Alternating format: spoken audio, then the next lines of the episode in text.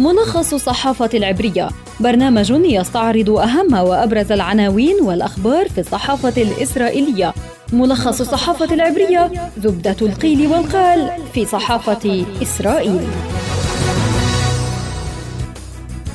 تحياتي لكم مستمعينا إليكم ملخص الصحافة العبرية. معكم في الإعداد والتقديم عبر شبكة أجيال الإذاعية خلدون البرغوث وإليكم أبرز العناوين في وسائل الإعلام العبرية صباح اليوم.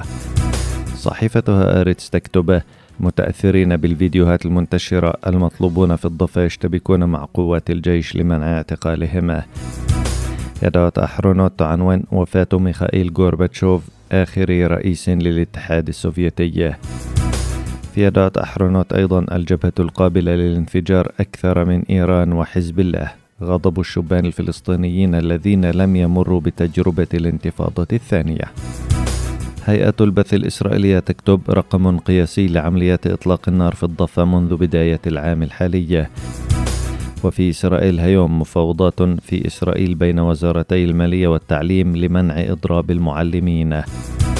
وهل ستقضي قضية تدافع جبل ميرون على مستقبل نتنياهو السياسي بعد تلقيه رسالة تحذير لمسؤوليته في الحادثة؟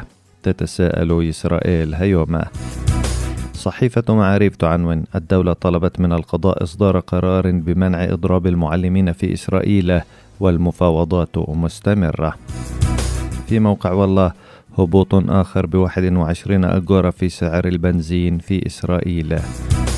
القناة الثانية عشرة تكتب المعركة على الأصوات العربية في انتخابات الكنيست قد تحسم النتائج وتحدد رئيس الحكومة. وفي القناة الثانية عشرة تحميل بالمسؤولية وتوصيات تبعات لرسائل التحذير التي وجهت لمسؤولين إسرائيليين بينهم نتنياهو في قضية مصرع 45 شخصا في تدافع جبل ميرون. قالت صحيفتها آرتس إن المطلوبين الفلسطينيين باتوا يفضلون خوض معارك بالرصاص مع قوات الجيش خلال محاولات اعتقالهم على أمل أن يفشل ذلك محاولات الاعتقال. وأشار عاموس هارئيل في هآرتس إلى أن الفيديوهات المنتشرة للاشتباكات بين المطلوبين والجيش باتت تحفز مطلوبين آخرين على خوض معارك بالرصاص لمنع اعتقالهم. وذكر هارئيل أن الاشتباك الذي وقع أمس في قرية روجيب قرب نابلس سيحظى بتغطية صحفية واهتمام كبيرين في الضفة وأن مثل هذه الاشتباكات باتت ظاهرة بارزة. بعد سلسلة العمليات التي بدأت منذ شهر آذار الماضي وحتى الآن. بالمقابل أعاد الجيش العمل بطريقة طنجرة الضغط حيث يحاصر المبنى ويطلق عليه الرصاص والصواريخ لإجبار المطلوبين على الاستسلام. وقد يتم هدم المبنى على من فيه إذا لزم الأمر. في هذا الشأن اعتبر المحلل العسكري في صحيفة يدعوت أحرونوت رون بنيشاي أن الجبهة القابلة للانفجار في وجه إسرائيل أكثر من إيران وحزب الله. هي الجيل الفلسطيني الجديد المليء بالغضب والذي لم يخض تجربة الانتفاضة الثانية.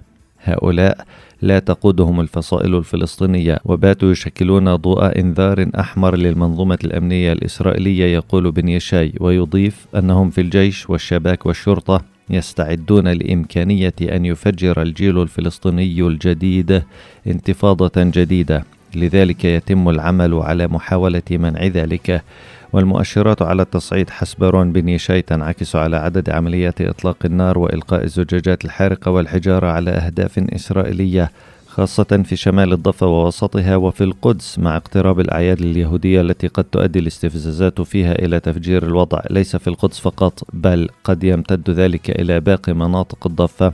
وقد يتجاوز الوضع المواجهات المعتادة عبر اللجوء لاستخدام السلاح الناري. نهاية حلقتنا من ملخص الصحافة العبرية أعدها وقدمها لكم عبر شبكة أجيال الإذاعية خلدون البروثي. إلى اللقاء.